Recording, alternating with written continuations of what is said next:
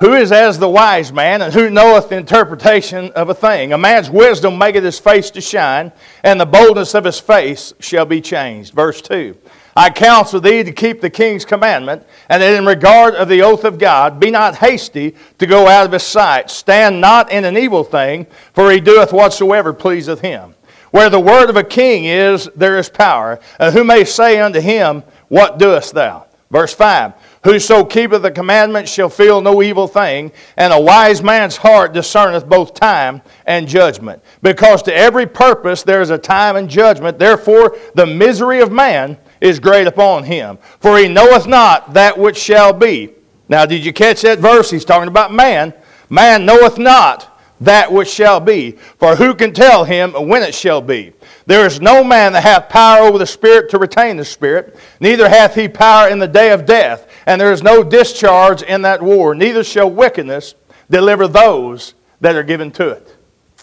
Today, folks, I want to talk to you about the wisdom of humility. And I want to start by sharing a story I heard years ago. There was a young hotshot preacher, pastor, he just graduated from seminary. He was pretty puffed up with himself. And he accepted a call to his first church, and it was a small rural town. Now, he was a city boy. Like I say, just got out of school, and he thought, man, what a deal this church and this little community is getting with me. So he got on the field there, and he hadn't even preached his first sermon as pastor yet. And the local funeral home director contacted him, and this happens at times, and says, Excuse me, uh, the, the men I usually use, they're busy. Would you be available to come and preach a graveside service for a man who had no family and no friends? Well, of course, this young hotshot preacher, he's like, Absolutely, I'll be there. And he thought, This will be a good time to prove how humble I truly am. Well, the day arrived, and he got directions to get to the little small country cemetery. But the problem was he made a wrong turn. Instead of turning at the, the red barn, he turned at the white barn. Went the wrong way. Well, he arrived 30 minutes later than he was supposed to. Well, he was upset because he was late, and he noticed that uh, up on the hill next to the caretaker's house, there was the backhoe. And the guys operating the backhoe were taking a break, but the hearse was nowhere in sight. He thought, oh no. He said, I'm still, I'm going to go through with it. He got out of his car and run up there and stood by the empty grave or the open grave and he looked into it. They already had the concrete lid on the, the, the, the grave box. He thought, that's okay. And he went ahead and preached. And the only two people there were the guys running the backhoe. And he preached a passionate, lengthy sermon. I mean, he was determined to send, uh, you know, the, the, the one that had passed to send him away in style. After he finished preaching, he said amen. He turned to walk back to his car, and the two workers were still sitting there looking at him. One of them said to the other and said, Joe, have you ever seen anything like that? A guy named Joe said, No, I ain't never seen nothing like that, never heard nothing like that. And I've been putting septic tanks in for 20 years. I can assure you that young preacher left a whole lot more humble than he did when he showed up. Now, folks, humility, that's a, that's a subject that's easy to preach, but, but hard to practice. Now, the Bible tells us we must be humble. But here's the problem we must be humble without ever knowing that we're humble, and I'll tell you why. Whenever a person tries or works to be humble, they run the risk of becoming proud of their humility. And that does away with being humble altogether. Now, the Bible has a great deal, has a whole lot to say about the matter of humility. One thing we learn is that God gives special attention to the humble. Matter of fact, Psalm 138, verse 6 tells us that God looks favorably on the humble. It says, uh, Though the Lord be high, yet hath he respect unto the lowly, but the proud he knoweth afar off. Luke chapter 18, verse 14, it tells us that God promotes the humble. Jesus himself said, Everyone that exalteth himself shall be abased, and he that humbleth himself shall be exalted. In Job, in the Old Testament, Job chapter 22, verse 24, it tells us that God, he preserves the humble because it says, God shall save the humble person. And then James chapter 4 and verse 6, one of the great verses in the Bible in the matter of humility, it reminds us God protects the humble because it says this God resisteth the proud, but giveth grace unto the humble. James says that, uh, uh, that God knows our heart. God sees our humility. And folks, I'm going to tell you something. I believe the Bible is clear that rather than being haughty and proud, we should be humble. Rather than seeking to elevate our status, we should seek to be lowly at heart. Do you agree with that? Now I realize that is completely against society today. That's completely against our culture today. I read a story yesterday, one of my favorite actors, I don't have very many by the way, but uh, one of my favorite actors, Tom Selleck, he was being interviewed and uh, he was asked about uh, humility and being humble. He said, You know what? Whenever I get too full of myself, he said, The good Lord reminds me of an incident that took place on the streets of Honolulu one day. He said it was back in the 80s. Now, how many of you know who Tom Selleck is? Everybody my age and up, sure you do. He was Magnum PI, right? He's a cowboy. Uh, uh, he said back in the 80s when Magnum PI was at the height of its fame, he said, I was pretty swelled up myself, thought, well, everybody knows who I am. He said, I was standing on the street corner there in Honolulu, and he said, I noticed an elderly couple walking up to me, and they were all smiles, and the man was holding the camera. He said, Well, as soon as they got close to me, he said, I struck a pose. He said, The couple stopped, and the old man kind of looked at me bewildered like, and he said, Oh, no, no, son. We don't want a picture of you. We just wondering since you're standing here doing nothing, would you take a picture of us? He said, I took the camera, said, Yes, sir, I'd be glad to take a picture of you and your lovely wife. He said, I took that picture. I visited with them for a while. They went on about their vacation. He said, they had no idea who I was. He said, I'm going to tell you something. God has a way of, of allowing humility to put us in our proper place. And I believe God does. And thank God for those humbling moments. Well, here in Ecclesiastes chapter 8, folks, the subject matter is that of humility. And Solomon, what he does, he reminds us that we ought to be humble because of three important truths. First of all, to live and lead a humble life, the first thing we need to do, we must admit the unknowable.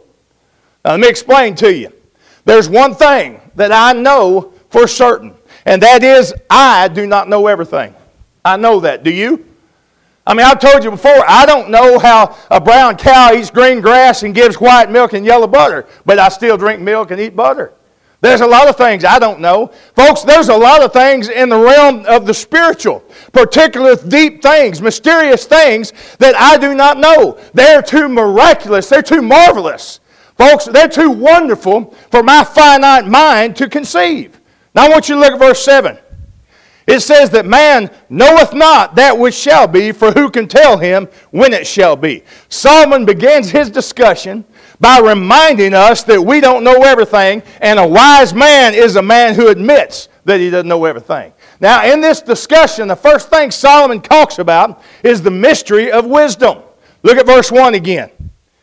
He said, Who is as the wise man, and who knoweth the interpretation of a thing? Then again, verse 7 we're left to ponder the idea says, We know not that which shall be, and who can tell us when it shall be. Folks, in other words, both wisdom and knowledge, they possess great mystery. Now, the Bible speaks volumes concerning the subject of wisdom. And also, I may add this the Bible repeatedly warns us time and time again about becoming wise in our own eyes, in our own estimation of ourselves. Uh, Proverbs chapter 3, verse 7. Be not wise in thine own eyes, fear the Lord, and depart from evil. Proverbs 26, verse 12. Seest thou a man wise in his own conceit? There's more hope of a fool than of him. The prophet Isaiah gives a clear warning. Isaiah chapter 5 and verse 21. Woe unto them that are wise in their own eyes and prudent in their own sight. Now, the implication with all these verses, folks, is that when we appear wise to ourselves, actually we're appearing foolish before God. So, while we should be in pursuit of wisdom, we should never be proud of wisdom. It's a mysterious thing indeed. But I believe, folks, the mystery of wisdom leads us to think about the marks of wisdom. And Solomon talks about that. Solomon seems to say when a man possesses true godly wisdom, it will impact and influence his life in a powerful way. And look at verse 1. I believe the text suggests that wisdom is reflected in the person's appearance. It radiates their appearance. Verse 1 tells us wisdom makes a man's face to shine, and the boldness of his face shall be changed. In other words, a man who is truly wise is changed by the wisdom of God, and even his countenance, even his appearance, Folks, it reflects humility. And I'll tell you why. Because a wise man, he knows that he doesn't know everything, and he also knows that what he does know has been imparted to him by an all knowing God. David Jeremiah said it the best. He said, A truly wise man, a truly wise man knows how much he does not know because he knows who he does know. The further mark of wisdom is not only that of a, a radiant appearance, but I want you to notice verse 2. I believe it's also a ready obedience. In other words, folks, a wise man is going to be an obedient man. He's going to be a man of humility. Verse 2 says, I counsel thee to keep the, th- the king's commandment, and that in regard to the oath of God. Solomon goes on to say, look at verse 4 and 5. Where the word of a king is, there is power. And who may say unto him, What doest thou? Whoso keepeth the commandment shall feel no evil thing. And a wise man's heart discerneth both time and judgment. Folks, that passage reminds me of what Paul says in Romans chapter 13 and verse 1, where it says, The powers that be are ordained of God. In other words, God has established authority, and we are to submit to that authority. Once again, I realize that is not popular in our culture today. But the Bible also tells us rebellion is, as the sin of witchcraft. So rebellion is doing service unto Satan. God makes it real clear that the only power, true power, and authority there is comes from His hand. So, what Solomon is saying is a wise man is going to be obedient to his superiors, but also to his sovereign. Humility is knowing when to submit and when to obey, even in circumstances where we lack understanding. Now, there may be times, folks, we may not know in a certain circumstance but that still, that does not keep us from being obedient. That's what I want you to grasp. I mean, there are times, have you ever had to be submissive, be obedient to a boss that you really didn't care for? Well, there are rules, there are laws that we have to be submissive to we may not like. Now, I'm not talking about an ungodly, unbiblical law or ungodly, unbiblical person. I preached on this before. You can be respectful of the office without, without submitting to a godless law. Okay? Uh, let, me do, let me put it this way take the church. There may be decisions made in the church at times that doesn't set too well with you. But listen to me, folks. We must demonstrate humility by being obedient to God's ordained authority and let God sort out the details. You say, why? Look at verse 6. Because to every purpose there is a time and judgment, therefore the misery of man is great upon him. Notice that phrase, the misery of man. That suggests it's not always easy to know how or when to obey. It also gives the idea that if you are going to question authority, there is a proper time and place to do that. Now, I want you to know something. It's not always easy to know what God wants us to do. Would you agree with that? Well, let me tell you why it's not always easy to know what God wants us to do. In those times, it's usually because we have our own agenda and our own plan in our mind, and we do not want to let go of what we want in order to follow what God wants. But it's in those times, especially those times when we don't understand, that we must show humility and submit to the plan and the purpose of God that He's wanting to carry out in our lives. So I want you to listen. If we have any chance of being humble, we must first admit the unknowable. There are things that you and I cannot know, will not know. But secondly, we also need to accept the unchangeable. Solomon teaches this, folks. Look at verse 7 again. Some translations render it like this Since no man knows the future, who can tell what is to come? In other words, we learn very quickly while we may not have control, God has ultimate control. There can't nobody tell us the future. I know you might go to Madam Zorba, Zorella, whoever it is, and she's going to take your money and try to convince you she's telling you the future. There is but one being who knows the future for sure and certain, and that's Almighty God. You don't know it, I don't know it, nobody else does. You know, I believe, folks, accepting the unchangeable, that's one of the biggest things that brings wisdom to our life and also keeps us humble accepting the things that we can't change.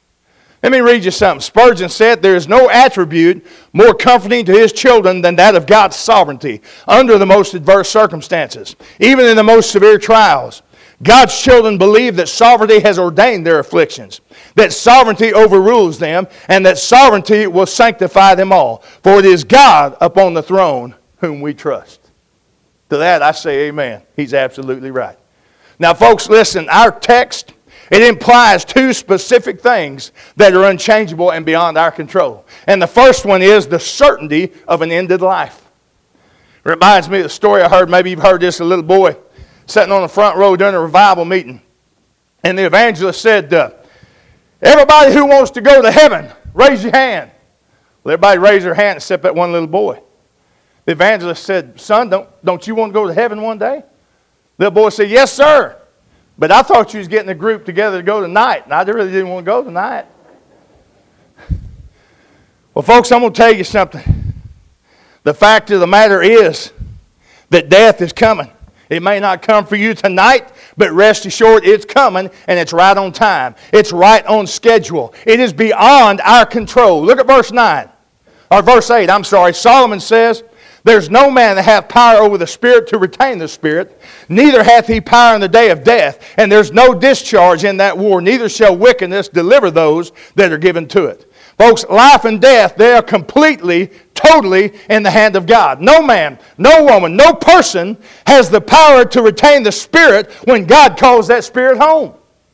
God's in charge. And furthermore, let me say this while I'm on this point. I think you know where I stand on this and where I believe God's Word teaches on this. But no person has the authority, no person has the right, folks, to choose the day of their death, to end their life. I realize that's a great debate, again, in society today. But I'm going to tell you, even though some people do choose that, they do not have the right to choose that. You don't have the right. I don't have the right because that authority rests in the hands of God. During her lifetime, Queen Elizabeth the first, she was considered the most powerful woman on earth. But as she was dying, I want you to listen to what she said. She said, Oh my God, it's over. I've come to the end of it. I have only one life and to be done with it. To have lived, to love, to triumph, and now to know that it is over. She said, I have learned one great lesson. One may defy everything else, but no one can defy death. Friend, I want you to think about this. Knowing, now knowing that we can really, we don't control life and we do not control death, you know what? That ought to put us in our rightful, humble place. Now, the fact that we can't do anything about death, then there's only one thing for us to do, and that is to make preparations for death. So I'll ask you, are you prepared for that time? Have you given your life to Jesus Christ? If not, you are unprepared for that moment and that time.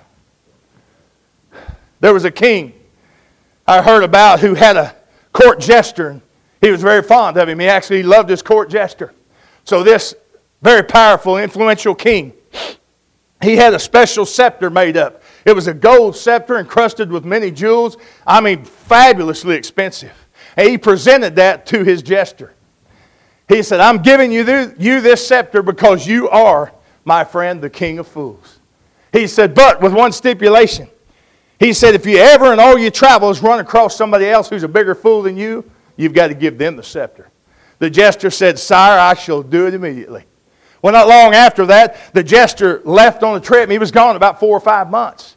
When he came back, word came to him that his beloved king was on the, on the brink of death. So he rushed to the king's chambers and he knelt down beside the king's bed.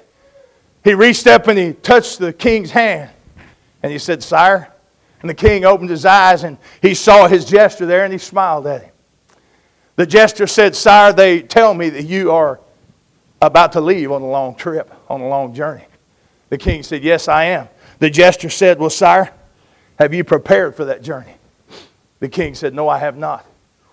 Then that jester dropped his head and with a sad look on his face, he reached in his satchel in his bag, he pulled out that scepter and laid it on the king's chest. He said, Then, sire, in all my travels, I have met no greater fool than you. Now, I want you to listen to me. The songwriter said, Moments are fleeting, deathbeds are coming.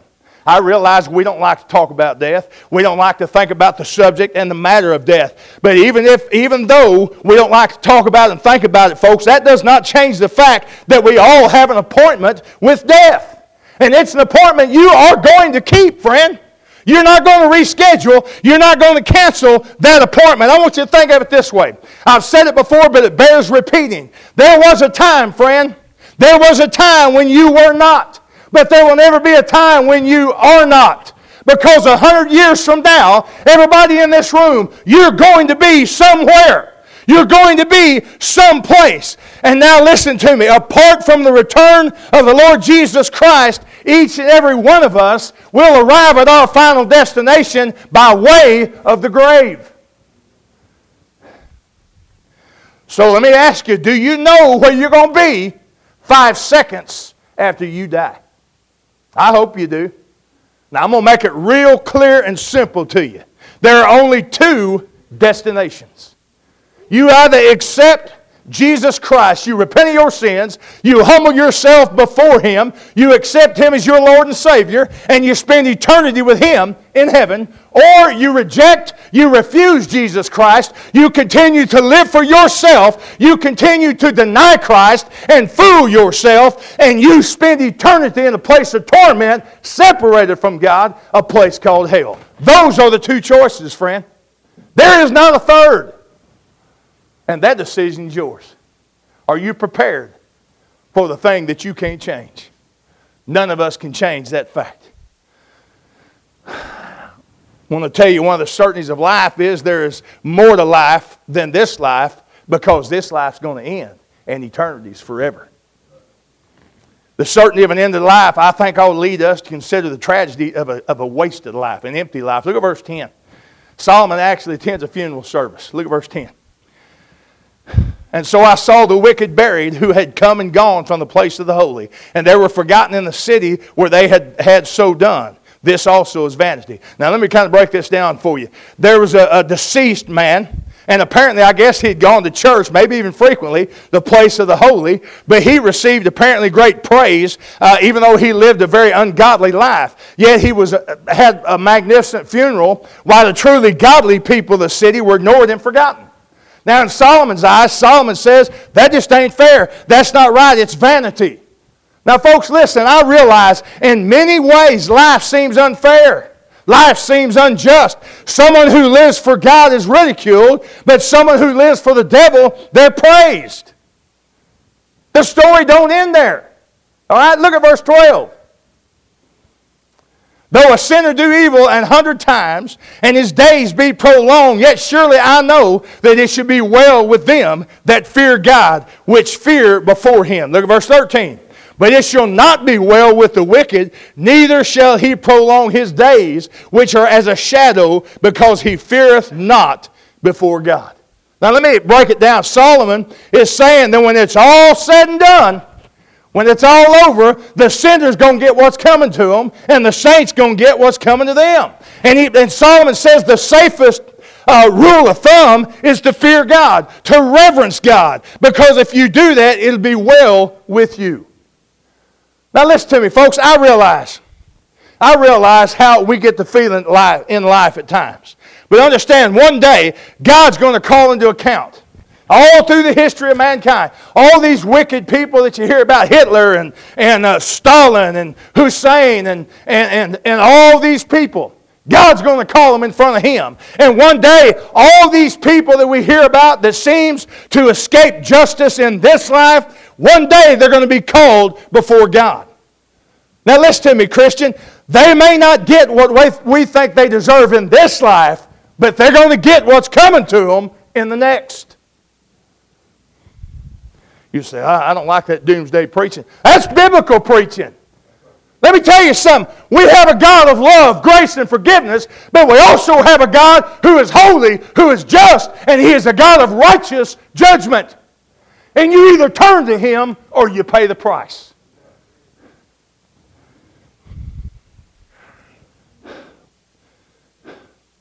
And I'm going to tell you one day, these folks to get what they deserve, and forever and ever, they're going to live with the tragedy of a life that was empty, that was vain, that was wasted because they lived a life without God.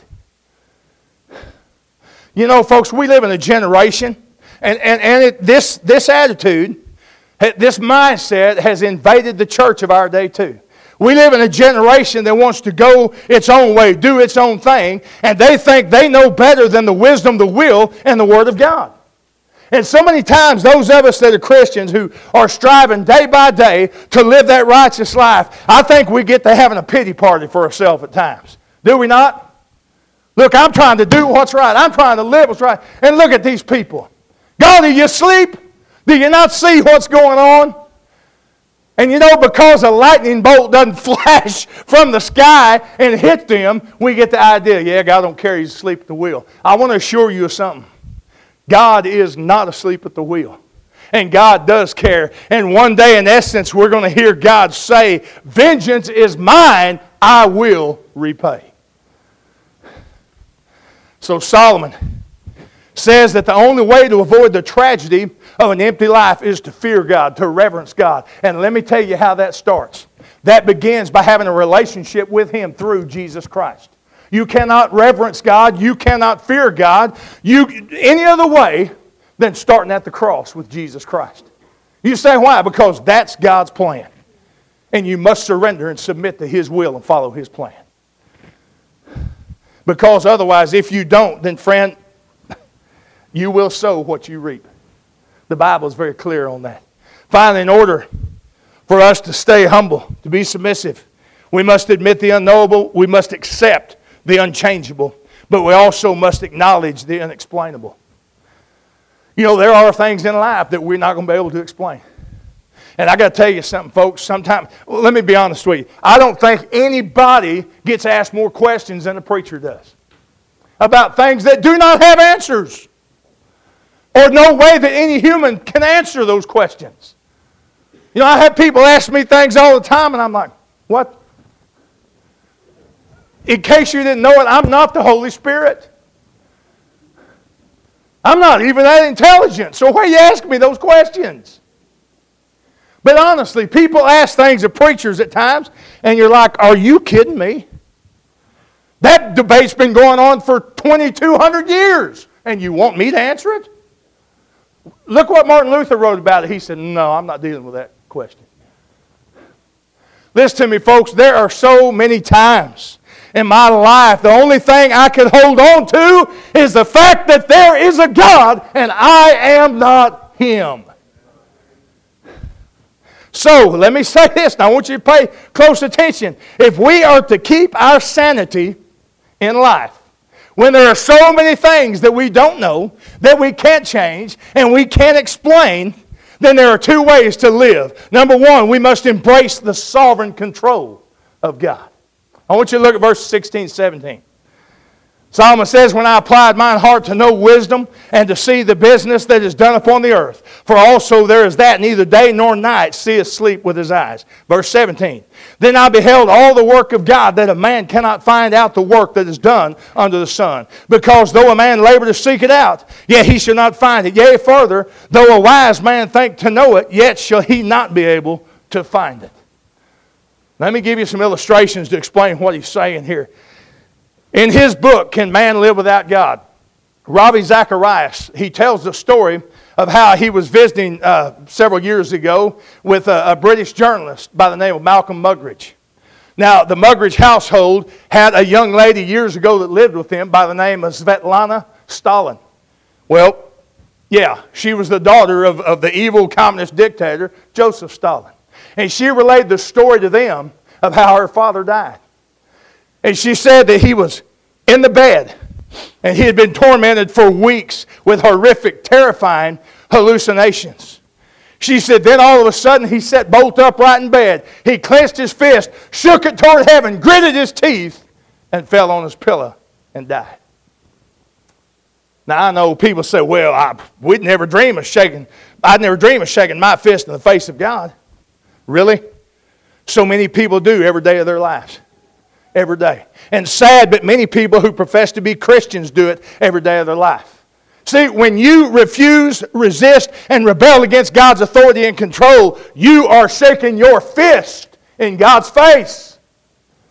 Now, the people I'm talking about that rebel against God's authority and control, their motto in life is, I will do it my way and my way only.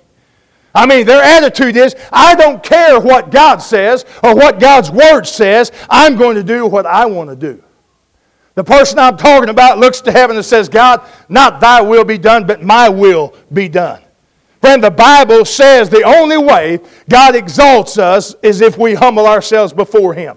And Solomon says that we are to humble ourselves before God. And to do that, we have to admit, folks, we do not know some things. We have to accept there are things that we cannot change, and we must acknowledge there are things we cannot explain. And by doing that, we're embracing God's control and authority in our lives.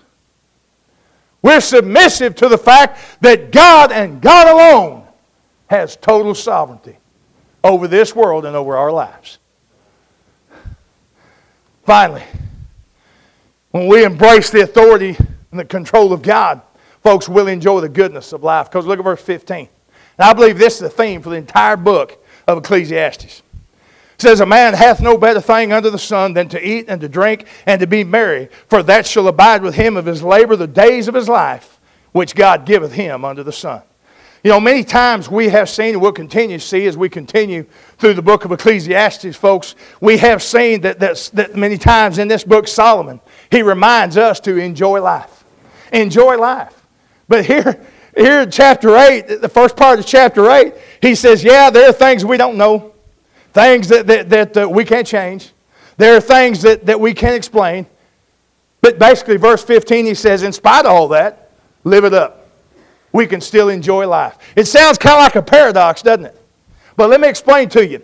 Solomon has learned, and what Solomon is doing is teaching us that if we can admit the unknowable, Folks, if we can accept the unchangeable and acknowledge the unexplainable and simply trust God with everything, then we'll be able to enjoy the goodness of God in everyday life regardless of what we might face. That's what he's teaching us. The world's philosophy says that enjoyment comes through happiness and, and you know, through pleasant circumstances. That means enjoyment. The only way you can have enjoyment is when everything goes your way. When everything is just right, just for you, and it's just like you planned it to be. The Bible teaches that enjoyment is a gift from God. And it's not dependent on circumstances because God is God, and He's always God. And if you hadn't heard this lately, listen God is good all the time, right? And all the time, God is good. True enjoyment doesn't come from having everything your way. It comes, folks, no matter what we might be going through in life, it comes as a gift from God who's able to give us peace in the midst of the worst storms that we face, who is able to show us love when there seems to be only hatred, from a God who's able to show us light when we're surrounded by darkness. Folks, in other words, if we will embrace the law of heaven, you say, What's the law of heaven? God is sovereign. If we'll embrace the law of heaven, then we can enjoy our life here on earth. We have to admit what we don't know, accept what we don't, can't change, and acknowledge what we can't explain. And then from there, we just move on. And we begin to continue to walk on, to lean on, to love God, to serve God, and continue to hold to His unchanging hand, regardless of what circumstances happen in our life. I'm going to close right here, folks. I'm going to tell you something. I don't want God to humble me, but I do want to humble myself before Him. You say, have you been talking about humility? Absolutely. You know the problem why many folks will not humble themselves before God? Because of pride. They don't want to admit the fact that there is somebody who, can, who has control when they don't. They want, don't want to admit the fact that there is a God that they're going to have to answer to one day. And wisdom tells us that if we'll listen. Now, I don't want God to have to humble me. I'd rather humble myself before Him. Although, and I'm going to repeat it, there are many things I do not know. Many things will not change and I cannot change, and many things I cannot explain. All those matters, I'm going to leave with God. He's big enough to take care of that. He can handle that. I'm going to recognize that He'll show me what He wants me to see. He'll teach me what He wants me to know. He will guide me where He wants me to go, and He'll tell me what He wants me to hear. Folks, that's enough for me. How about you? Would you bow your heads, please?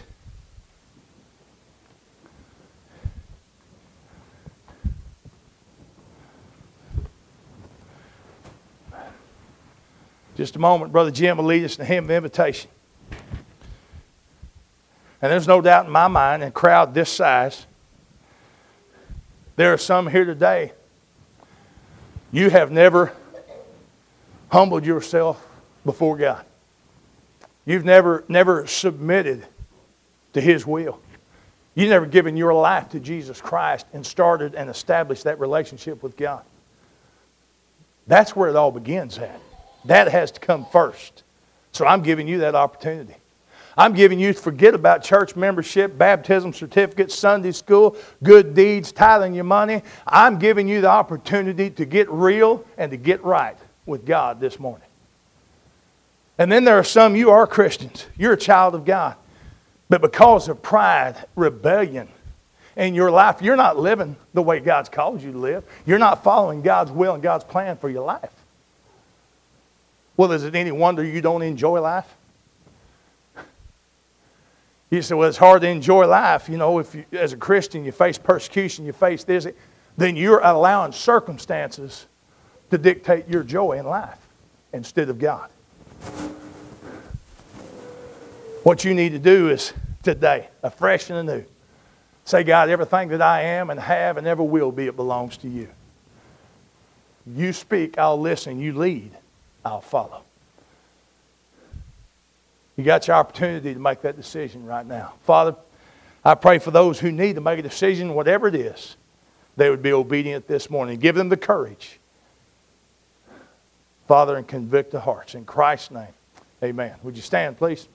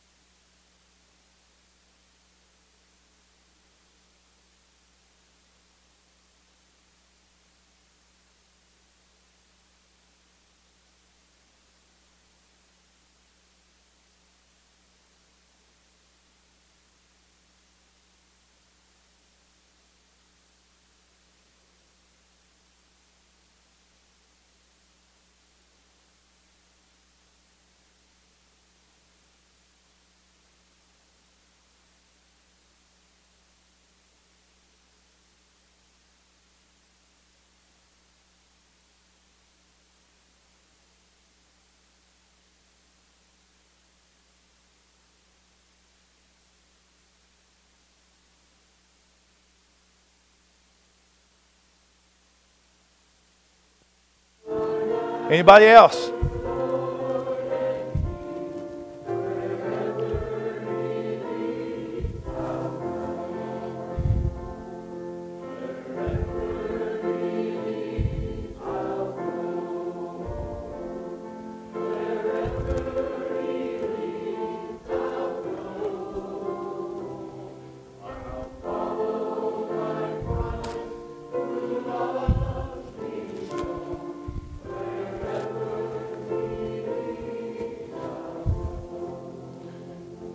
I'm going to ask you to just keep your heads bowed for just a moment. We're going to sing another verse in just a minute. But I want to ask you do you hear the words of that song that you're singing? Do you actually hear what that song is saying? And I'm asking you, can you sing that song with your whole heart? I want you to listen to the words of this song. If nobody comes after this verse, we'll close the invitation. One more, one more verse.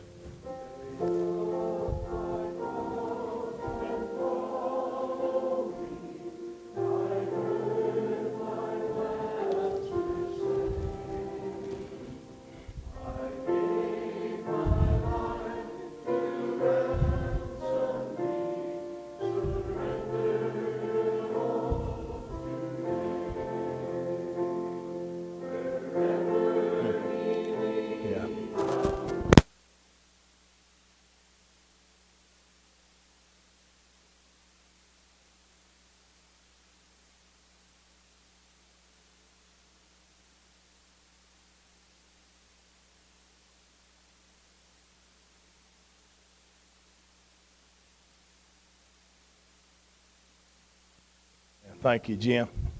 Uh, folks, we have a, a special guest in the congregation with us this morning. Our director of missions, Brother Neil Donald, is here, and his lovely wife. Brother Neil, would you dismiss us in prayer this morning?